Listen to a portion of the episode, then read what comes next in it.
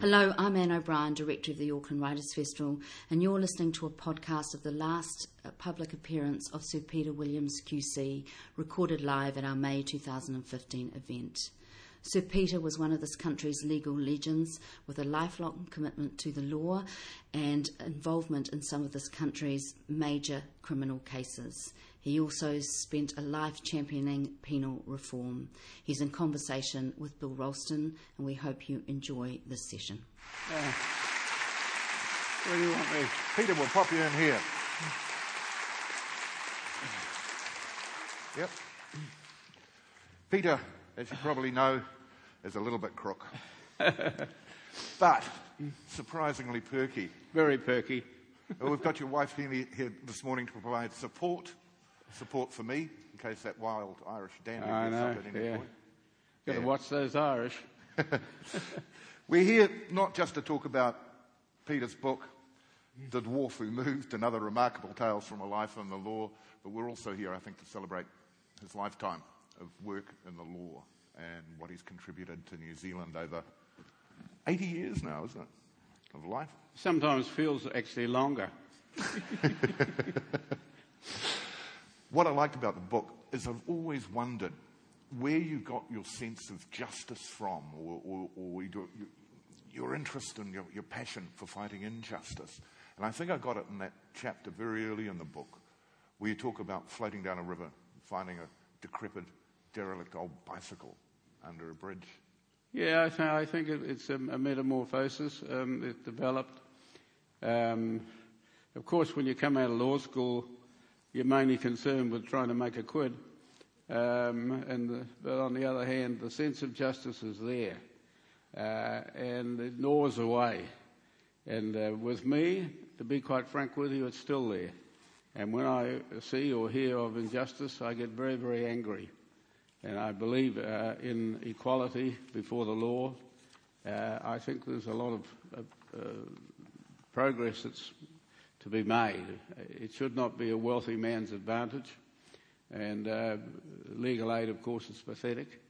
Uh, and uh, there's a great need for equality before the law. We see the, you know, the blind person with the scales. Uh, that should be a reality. Uh, everyone who enters a courtroom should get a fair trial and an equal trial. And uh, we've got a long way to go.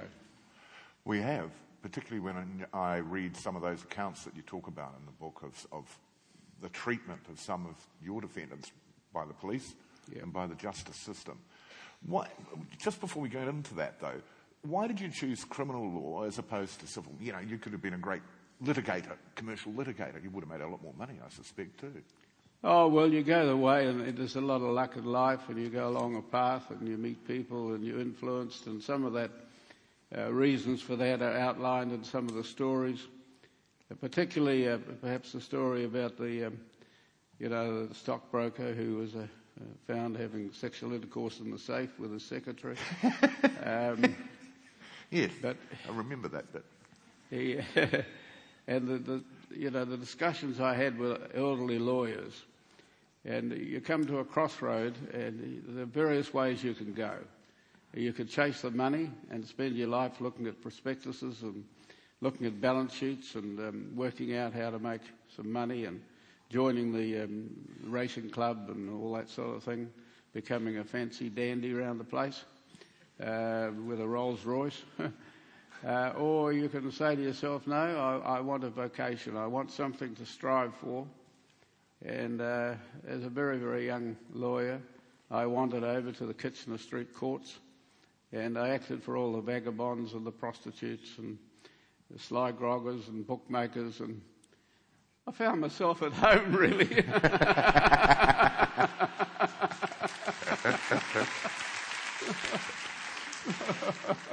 yeah. We're talking about that sense of justice, sense of justice of yours. You know, your parents obviously played a huge part in that, in giving oh, you the moral. I, I was blessed by wonderful parents, and this love at an early age is so important. It's absolutely so important. And when you're brought up by a mother and a father and they're not separated and they love each other and they give you love. Uh, I came from a very modest home, a rented house, and my father was a poorly paid school teacher. the, the carpets were threadbare and the furniture was very, very minimal. But it was a very loving household, and this comes out in the book. And this is the thing I really want to emphasise is, is the human, the human eyes. We, we must humanise more. We must love each other more. We must reject cruelty in particular. Uh, and when I see, uh, I'm not going to go to cases now, but where the police act uh, badly towards an individual, knock him around in the police station or elsewhere, or allow him to be in a cage where he, he needs medical uh, attention and doesn't get it. All those sort of things make me so angry. And uh, we've got to get a different perspective in the police force, uh, as they have in Holland. I spent a bit of time in Holland. Uh, they're there to help people, and they do that largely. I mean, I'm, I'm very pro-police. They do a great job. But there is that element there that's got a bit of arrogance and a bit of cruelty and neglect and lack of care. And we've got to remedy that right from the top. And we've had some very bad buggers at the top in my day. I could name them. You probably could name them too. Uh, we've, we've, got to have a, an attitude. The police are there to help people, uh, and particularly people in distress, particularly people at the bottom of the barrel. And also, we've got to do something about keeping people in cages too, claustrophobia and so forth. There's a lot of progress to be made, and I, I just wish that I was young again to do it. But quite frankly, I'm mainly half a man now. do you concede, though, that things may have improved in terms of the behaviour of the police, the, the behaviour of the courts? Because I was quite shocked reading some of the judges' comments in those early days, mm. you know, how how hard and how cruel they were. Exactly. Well, I'm afraid there is a cruel element in, in the in the English. Uh, you know, we our, our heritage isn't all that kind. There've been some terrible things have gone on, but we must be positive, and I'm still positive. Uh, we need to purge our jails of all people that don't need to be locked up. We need halfway houses where people who are eligible for bail or el- eligible for parole get it. We've got to spend some money, as other countries do, like England and Scotland. They have these places where people can go and uh, be subject to some discipline, but be free during the day to work and so forth. There's so much scope, and uh, I hope things are going in that direction, but uh, certainly not there yet. One of the stories in the book illustrates the sort of savagery, I suppose, of the police in that day was the story of the chap who was drinking in the pub yeah. He knew the clocks in the pub were 10 minutes fast. That's and he was right. entitled to be able to drink until yeah. quarter past six or whatever yeah. it was back in the yeah. days of six o'clock closing. And the cops arrested him for drinking. Exactly, exactly. He, well, it illustrates it, yep. Yeah. He then went, it, he, he refused to just pay the five pound fine because he thought he was right. He stayed there overnight. He saw the police beating up someone outside the cell. He yelled at the cops to stop and they punched him through yep. what's called the right. Judas hole. The Judas hole, yep you took the jury down. You got the jury to go down. To yeah, well, I didn't actually. It was the prosecution that applied to the judge. That's right. a bad mistake on their part. That's right. Juries are strange, aren't they? Where they get the chance to actually physically see and touch uh, the evidence, it changes their mind, doesn't it? Or at least probably yeah, your case. I mean, juries vary, um, but it's still the jury system has a lot of faults. There are people who get on juries who can hardly speak English. Uh, there have been cases of people on jury who've been deaf. I mean, there's, there's, a lot of there's a lot of scope for improvement, and some would say that there should be uh, some type of minimal educational qualification, or at least some sort of language ability. I mean, uh, and there's not enough research done by the defence often on on the jury. Um, it, it, it, it is the best system, I think, that the human race has evolved. But uh, it certainly needs sophistication. You went through, you, you, talked about you used to go through the jury lists yep. to actually try and ascertain who these people were, what exactly. their connections were. What, yep. what, did you find over those years? Did did well, we often found, you see, that people were married to, you know, to people who shouldn't be on the jury and gave them access to information that the jury shouldn't have. Uh, and it was a very tedious. We used the electoral rolls to go through. It was quite a big job yeah. and very tedious. But um, I don't think enough research goes in to make sure that there's no. Uh, I'm not talking about corruption so much, but people who perhaps have inside knowledge uh, getting on juries. And uh, I do think we need people on juries who, who can speak English and uh, also have a certain degree of intelligence. I wonder if it's too easy to get off jury duty these days here in New Zealand. That too many people say, I can't do it for whatever reason. And so you don't get a fair or equitable mix. Oh, I think you're absolutely right. I mean, people, particularly at trial, it's going to go a few weeks or something. I mean, people don't want to be on juries, and they are often the people who should be on juries. Uh, there's no doubt, no doubt at all. I, I think that there needs to be a, a further inquiry into, into the jury system and a, and a, further sophistication of it. And the main thing is fairness. Fairness, fairness, fairness, fairness. That's the main thing. We're not asking for any benefit or anything, but people should get a fair trial. There should be no element at all that's, um, that's against them uh, prejudice. Yeah. You had a particular way of dealing with juries, didn't you, in the sense that w- w- your courtroom behaviour, you never really raised your voice I think you said. No, I thought you don't want the jury to think that that bloody lawyer's making more money than we are, and he's a smart ass little prick. Um, and that does happen from time to time. You know, lawyers can be like little peacocks. They put on all their gear and stride around, think they're the bloody uh, answer to, you know, uh, cut bread. But anyway. Mm. Yeah. There was that jury um, in the um, Simon Dodds case. Fa- he was a farmer and yeah. he, he, had a series of trials in the end, didn't he, for a possession of cannabis. Um, but when the jury came back with what the foreman said was a guilty verdict, yeah. You called for a polling of that jury. Was that instinct? Was that gut? Was that. Well, as a matter of fact, there's something today reminiscent of it because I'd seen it on American television with Ironside. You remember Ironside? he had done it. he never lost a case, of course, on television. and I was so angry within myself and hearing people chuckling and going on and and uh, I just couldn't think of, of, any way of remedying what I thought was a gross uh, miscarriage of justice. So something welled inside me, I suppose, might be that bloody Irish, I suppose. I think it's the Irish. the fighting Irish. So I um, applied to the judge, who happened to be a very good judge, very fair judge, uh, if we could poll the jury. The foreman said, of course, guilty, and he said, they all agreed, he said, it's guilty. But when the registrar asked the two ladies sitting next, no, they said they had doubts. So, of course, the uh, trial was aborted, and the next trial we won. And the next trial, which was the third trial, I had, um, what's his name that he became a magistrate? Um, uh, as Junior, uh, I should think of his name. At any rate, uh, we had a bit of a party and um, he danced, he danced an Irish jig. And as he danced, he composed, he composed uh, the ode, the ode to Simon Dodd. and he sang it as he danced. that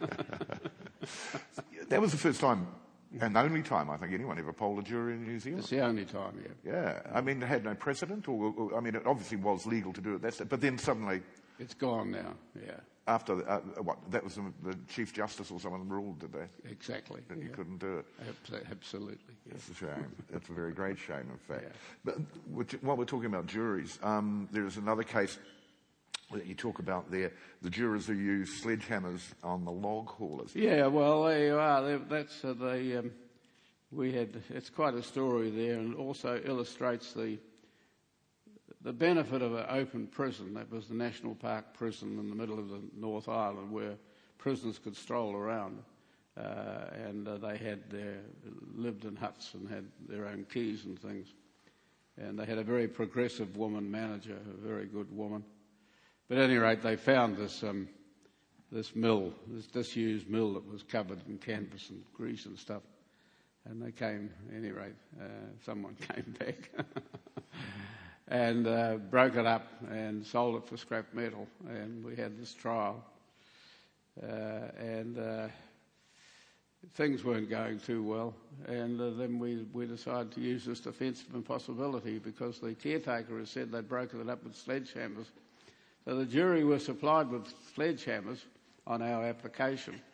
Uh, and uh, and uh, they couldn't break it up. Let loose on the log haulers. I must point out the two defendants were called Frank the Tank Yeah. and Too Fat. That's right.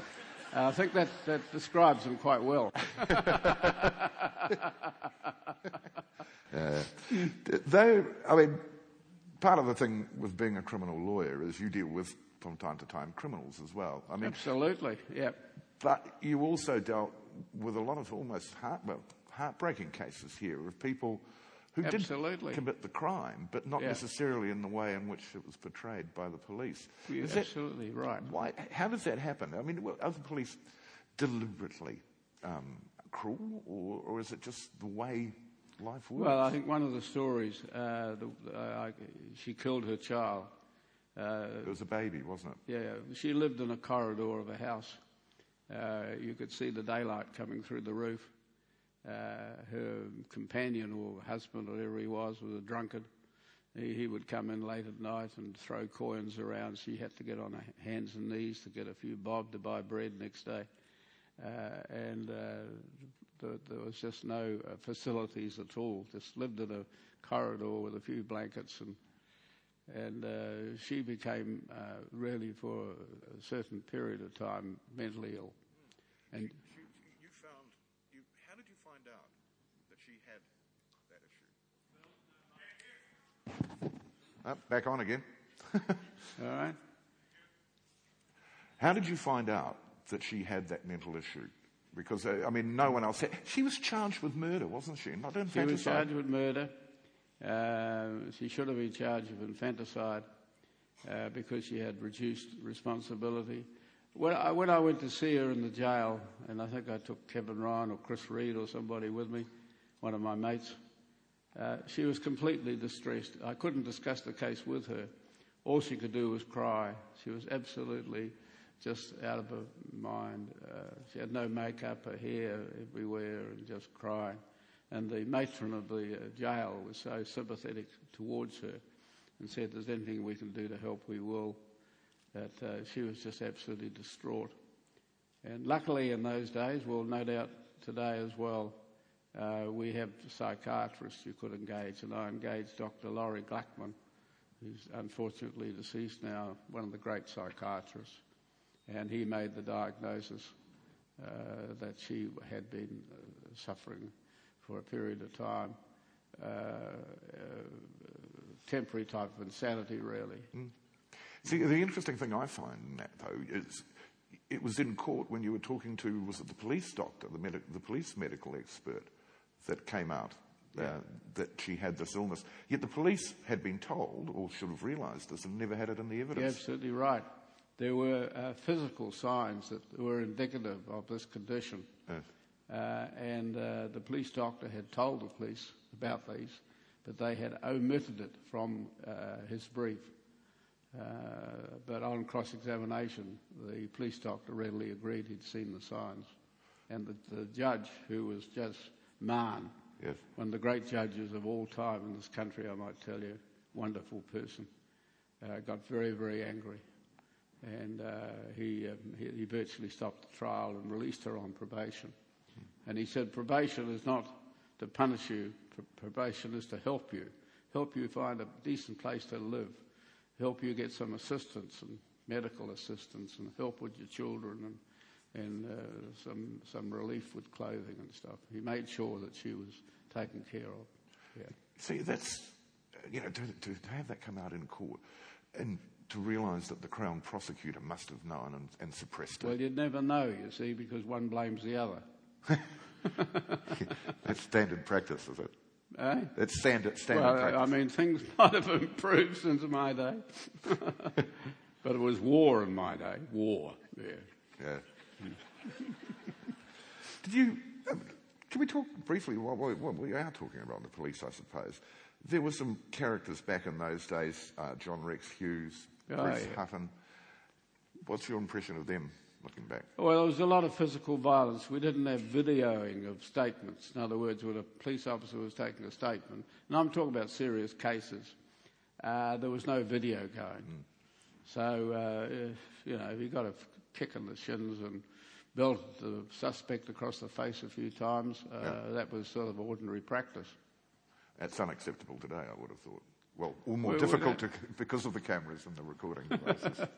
That's right. And uh, unfortunately, in any group of human beings, you'll always find the rotten egg, I suppose.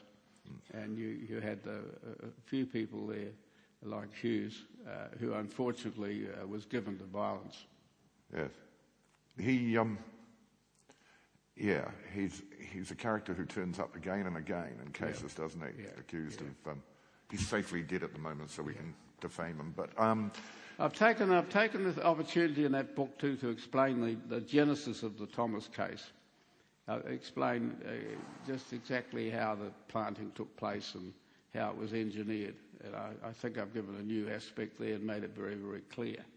And I've also, I think, perhaps in a different sort of case altogether, I've, the case of William Annear is in that um, is in that book, and I think that's probably one of the most important cases. William Annear was burnt to death in his cell. Uh, there was a deliberate conspiracy to allow him to do that. And the, the details of that terrible agony and the, the, very near death of 30 others in D Block uh, is all uh, described very clearly in the book. And if any of you, and I know many of you are, God bless you all, uh, interested in penology, to allow a man uh, to uh, virtually be barbecued in his own cell uh, as, as it happened. that is a very, very important story, and I'm, I'm very pleased it's there. Because you thwarted the police so often over the years and, and their various attempts to prosecute some of your defendants, do you think they ever targeted you? The police did target you to oh, try I'd say so. You? I'd say so. I'd say so. I had a police officer come up to me once and said, "Remember, Williams, we can get anyone we want if we want to. You know, you got threats." And I can remember one case of depositions being uh, shoulder jolted uh, by a cop who, got, who became enraged in a certain case. I mean, there was a lot of enmity there, and uh, particularly after the Thomas case, because um, there are a lot of police who, who, who still believed in Hutton. Uh, and they despised anybody who supported um, Arthur Allan Thomas. And for a long time there was that division. Hopefully now that's all gone. But the Thomas case will live on as the icon, uh, the icon of police corruption. And we must never, never forget uh, that there is always that possibility of, of police corruption. There was, if I remember, with the Stewart Royal Commission on Drugs, an attempt by perhaps their investigators to um, try and get something on you. Um, do you do you recall that? Oh yeah, well Stewart came over. He was a little weed actually. um, if I'd had my way now, I would have given him a good kick in a place I can't mention. but uh, at any rate, I weathered all those storms. I've had a lot of storms, ups and downs, and storms. Yes. Yeah. And uh, here about... I am today. yeah, no, not all of your defendants, though, were um, innocent or badly charged. I'm thinking here particularly of um, Terence John Clark, who was so yeah, well, instrumental that, the, in the Mr. The, the Clark case is, is, quite unique the way there. He, he was going to blow up the uh, wall of the, of the courthouse. I'll never know to this day whether, in fact, dynamite was actually uh, put there. This is, this is, by the way, to explain, they're waiting for the jury to come back and to hear the verdict, and you go down to the cells to That's talk right. to them. Two in the morning, yeah. And he said, if, if I'm guilty, we'll blow the wall of the, of the court right. out so he could escape. Yeah. I went down, I was tired, one or two in the morning, and going. I said to the warder, I want to see Clark. Clark was there. Very unusual guy, Clark. Unusual eyes, unusual aspect. Uh, there was something a little bit creepy about him, actually. But uh, at any rate, um, we sat down. He, another guy in the cell got rid of him. And uh, we talked to him. He said, Well, what do you reckon, Peter? What's the verdict going to be? Oh, I said, I think we're going to get off. I said, There's a bit of um, malpractice there by the DSIR. We've exposed that, and I think that'll worry them. Oh, he said, at any rate, I don't care. What do you mean? I said, You don't care. I said, You'll get a good six years for this at least, heroin. Oh, he said, uh, we got the wall here dynamited. He said, it's guilty, we're going to blow the bloody thing up. There's a slight ethical issue for you at that point, I would have thought. Do you tell the court they're about to have their wall blown up? That's right. Yeah, well, you're supposed to, if you're a lawyer in the case, you're supposed to tell the judge anything that's really untoward. Uh, it's, a, it's a bit of a dilemma. Luckily, the jury came back in the nick That's right, the jury came back with a not guilty. Thank God for that. I don't know whether you should thank God because he went on to murder a few people. How do you defend people who you really know are guilty, or at least? oh, we have the answer to that. I mean, that's a perennial question. And uh, first of all, we can always plead guilty. And secondly, we don't uh, lead perjury if we believe that they're guilty, and we don't put them in the witness box, and we just uh, we make the prosecution test their case. Mm-hmm. That, uh, we certainly would never call a witness that we thought was telling lies. Yes. Hmm. We, you touched on it a second or so ago, I suppose, with what you said about uh, Terence Clark. Um, yeah. did, did you ever regret getting someone off, if you know what I mean? Did you ever think, oh, I'll put them back? Only when they didn't pay me. There's a story about that too in the book. Fair enough, too. who, who in the law these days, or, or perhaps no, who during the course of your legal career did you admire? You mean in the judges? Judges, other lawyers? Oh, I, possibly I, a prosecutor. I spent several years in working in the courts, uh, and I got to know Mick Robinson, Dickie Singer, and uh, Jimmy Dixon, and Ozzie Bramwell, and all those lawyers, all hard cases, and but they were wonderful people, and I loved the lawyers. I, I loved I love the criminal lawyers, and there's something about a good criminal lawyer. He's the best company in the world, or she. Uh, you can't beat a good criminal lawyer for good company. full of full of full of bullshit. there was a time in Wellington, anyway, where the lawyers would um, uh, happily wander over to the pub next door. Oh, absolutely. While waiting for while Bungay and go, yeah. Bungay yeah. and uh, Michael. I'll tell you a story about Bungay. I used to have lunch with him when I was in Wellington. He was a bloody character, I tell you. He would eat six pies for lunch. I never known anything like it. At any rate, we, he had some guy, and he was in the courtroom, and I, the, the defendant came up through the trapdoor with just his head and shoulders, you know, these trapdoors that go down and call out, called out to him, uh, Bungay, or whatever his name was, Bungay, Bungay. And Bungay never turned a hair, never, never went over at all. And uh, I said, um, oh, bugger him, he said, we're going to go and have lunch. he gave me some. He gave me some good advice one day. Uh, once Mike Bungay, he, he, said, "If you ever stab someone, stab them once or a hundred times." That's right. I presume because once you could say an accident, the hundred times you were in a frenzy. Yeah, well, that's a provocation, yeah. It, but it was a great um, tragedy when we abolished provocation. It should never have been abolished. It gave juries a chance to participate in the uh, sentencing process, uh, and it gave the judge a, a, reason for a substantial less uh, penalty. But wasn't the argument there that the defence of provocation often ended in the victim being re-victimised, if you like. That they, you know, well, they say that. I, I, never saw any evidence of that. But uh, there's, there's, one story about provocation about the old man who went to prison who um, who killed his partner, chopped the head off, and uh, that's that's an example of a successful application of provocation. Yeah, yeah, yeah. I think that's quite a good story with a good message, because it's one of the few cases where I went to see him at the prison, so it must have been a couple of years later. Uh, he was in his 80s, I think, at that stage. And I said to the ward, I want to see Joe Brown. Oh, he said, you haven't made an appointment. He said, you can't see him. He said, we've got to arrange guards and things. So I said, you mean to say an 80 year old's going to run away from you? this chap, by the way, the, um, uh, the chap he's talking about, picked up a woman outside, was it Kingseat Mental Hospital? Yeah. Um, he, was well, well advanced. He was a, a, bachelor, lived down down country. Um, Mm. He picked her up. She had nowhere to go. He said, "I'll come and stay with me." And she was very pleasant to begin with, but Exactly. then turned into what would you describe? Well, her her? be- behaviour became shocking. She would spend several nights, she wouldn't come home and all the rest of it. Yeah. She used to throw off at him all the time. And uh, they ate, they had those sort of chairs you have when you feed infants. They had one of those each, you know.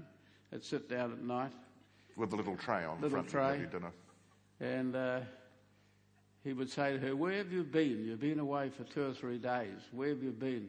Ah, you old fogey, she'd say, I'm not going to tell you. Why would I tell you? And, and this was the woman that he'd uh, befriended and so forth. And uh, he got angry one night and he said, Look, he said, I'm getting very, very angry. He said, I have a good mind to go and get the axe and chop your bloody head off. Ah, she said, you wouldn't have the bloody strength, you old cotter. She said, you wouldn't, you wouldn't know how to do it. She said, you're just useless. She said, you're just useless. So he got so annoyed he went outside to the wood heap and got the axe and came in and chopped the head off. Do you pay attention to that story? You, never- you never know. You never know. The, the title of the book that you've got here, The Dwarf Who Moved, Mm-hmm. which I think is a fantastic title. Tell us about that case because it, it was truly remarkable. I It was a truly remarkable case. Well, he was a dwarf, um, Jasper, just a little fellow, but highly intelligent. People used to consult him about all sorts of things. Uh, and he had an adult, a full size wife, if I can use that expression. but um, they, he, he was a circus performer and he would stand on a pole 100 feet up at the Easter show on his head and all those sorts of things. He was a remarkable guy and very popular. And uh, at any rate, uh, uh, bloody brains going on me now. What's left of it? Um, he, uh, ah, that's right. They had this pavilion, and uh, she used to, his wife, used to shoot a cigarette out of his mouth. There was a you paid to go and see that. With a 22 rifle, wasn't it? 22 rifle, yeah, that's right. Anyway, one night she uh, shot him in the head. and, uh, but he didn't die, and she got charged for attempted murder. And uh, Because she was bonking someone, wasn't she, in the she, circus? she was, the police investigated and found that she was having an adulterous affair. Yeah, And that was that, that that went to motive on her part to, Exactly, to shoot right. the dwarf guy in the absolutely. The um, you were representing her. Oh, I was involved in the case, and uh, I won't tell you particularly how. there are many, many paths in the law. Okay. but the crucial moment came when the dwarf, who survived, by the way, uh, uh, um, was called to the stand and was asked, Yeah, "Did he- you move?" Yeah, he was called to the stand, and of course, the place was pretty packed. Number one court up there at high, the Supreme Court. And he, his head hardly came level to the top of the witness stand. He was very, very small. But there was something very intelligent about him. And at any rate, the prosecutor said, you know, you stood there, yes. And uh, your wife has been doing this for some time, yes. Never had any problem before, no. And of course, you didn't move. Silence. Yes, I did move. What? The judge said, But you've made a statement to say that you didn't move. I moved, he said. Well, why are you saying that now? Because it's true, he said, I did move. So, at any rate, as a result of that, she was dismissed. And round the foyer there, those of you who know the old Supreme Court or High Court up here, the family were waiting. He, there were two or three daughters, and I think there was a son. They were waiting there, and she went down below and got her goods and bits and pieces and came up and rushed over to him and said, Oh, I'm so grateful to you. You've saved me. Get away, you bitch, she said. I'll never speak to you again, and nor your family. You'll never know your family again. Now, bugger off.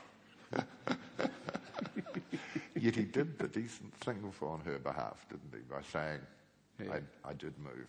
Yeah. He- you met him years later outside him. I did. I met him years later. He lived on a catamaran at Leigh for a while, and they put a bit of a dinner on for me, and I went out there. And Uh, they treated me very well. He showed me a scrapbook. He'd, he'd been a circus performer in Russia and lion tamer and God, you name it, he'd been it. He was a great little fellow. He's dead now. I was very, very fond of him. Very fond of him. Yeah. yeah. And he'd acquired a little, little mistress. a sweet little thing, yeah. right. Okay. yeah, you talked there about being on a boat and sailing. I mean, sailing has been a huge part of your life, including sailing up to Mururoa Atoll during the French nuclear testing. Yeah, well, I, it's a long story, but I, I had a boat for, for 14 years, I think, called Fidelis. We did all the ocean races. Yeah.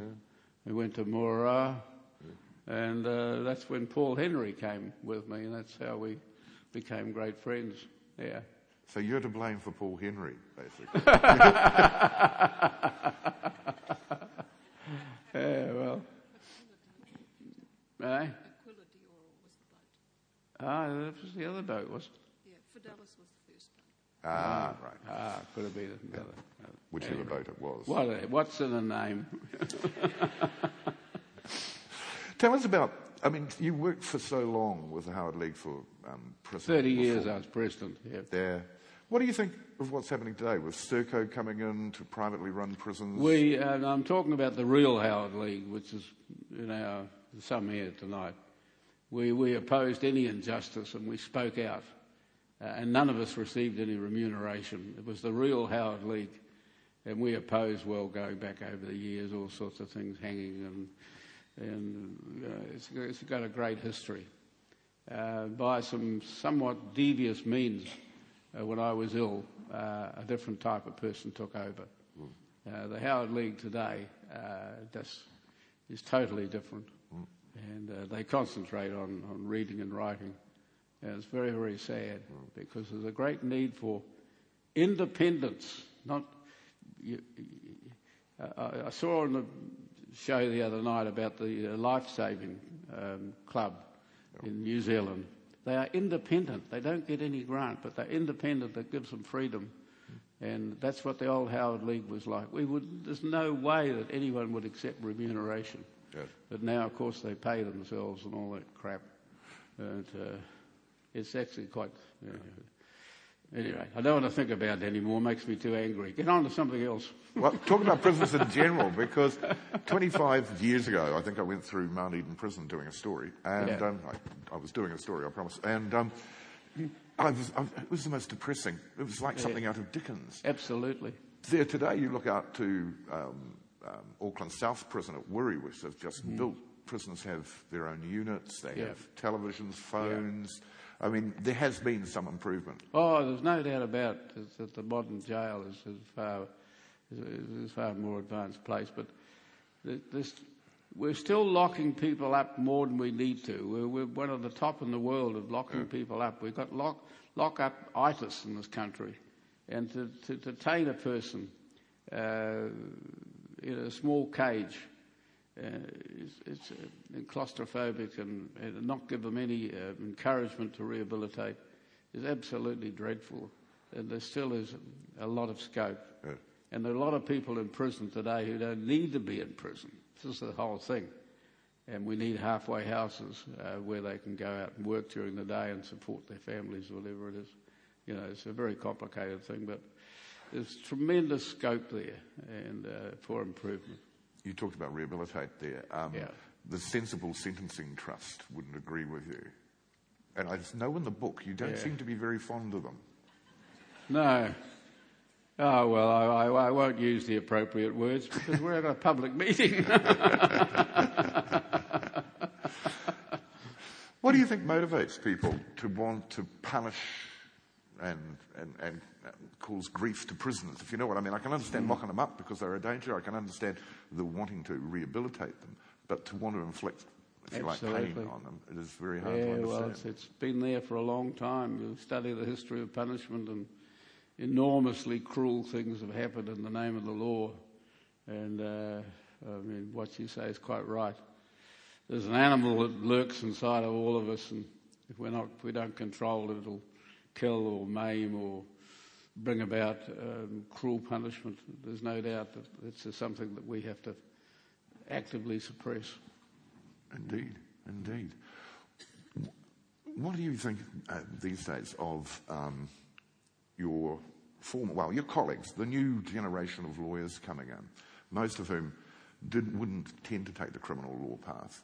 I mean, do you see much of them these days? Do you no, I don't really, to be quite frank. I have my old mates that come round now and again. and, um, you know, we have a bit of Chinese food and stuff. And we laugh about the old days, but um, I haven't been active in the courts now for a couple of years at least, maybe longer. So I'm really out of touch. I can't comment on that. No, fair enough. Yeah. There was a paean and praise in here for Winston Peters, though, an old mate of yours. Yeah, well, Winston Peters has been very loyal to me, and uh, I did the case of uh, the, the, wine box. Um, there's a chapter there on the wine box, and you, when you read that, you realise how he was victimised and what a whitewashed decision that was in that case.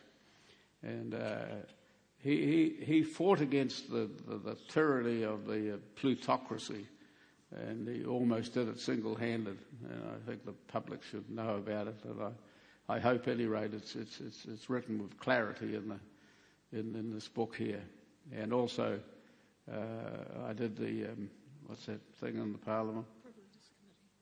Privileges Committee. Privileges Committee. And again, you know, it's supposed to be the highest court in the land, but it's just so biased, and I told them so. And quoted you, because you were trying to represent Peters, weren't you? I in did. that case, it was yeah. the Owen Glenn case, wasn't exactly. it? Exactly. Yeah. yeah. And uh, again, the facts of that are set out in the book if people are interested in that. Uh, and again, uh, uh he was completely um, wrongly charged, and uh, it was a, a shocking um, debacle, really and uh, makes you wonder about that particular so-called quasi-court, or whatever you like to call it, whether it's uh, got any significance. Well, it's supposed to be one of the highest courts in the land in exactly. its own way. Which That's is, right. And yeah. it's incredibly politically partisan. Absolutely, that's the point. Yeah. Talking about the, the, politically partisan, you've taken quite a strong stance on in Fiji.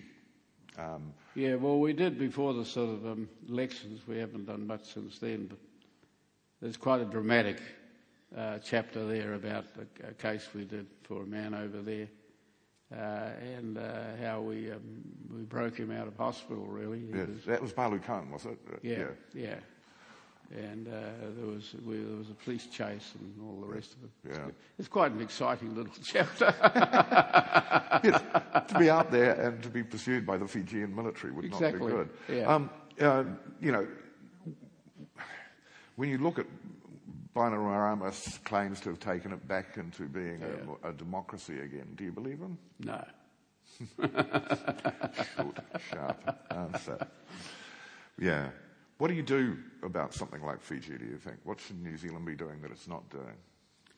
Oh, well, I, I think we should be more critical. I mean, Fiji is a very close neighbour. And if we find that there are uh, aberrations or atrocities going on, people being bashed around, uh, it should be given publicity. Uh, and uh, we should watch developments there very, very closely. It's a beautiful country and it's a lovely country, and, but there's a lot of poverty there and a lot of things going on which um, uh, perhaps need investigation. Yeah, indeed. Peter Williams, Sir Peter Williams, QC.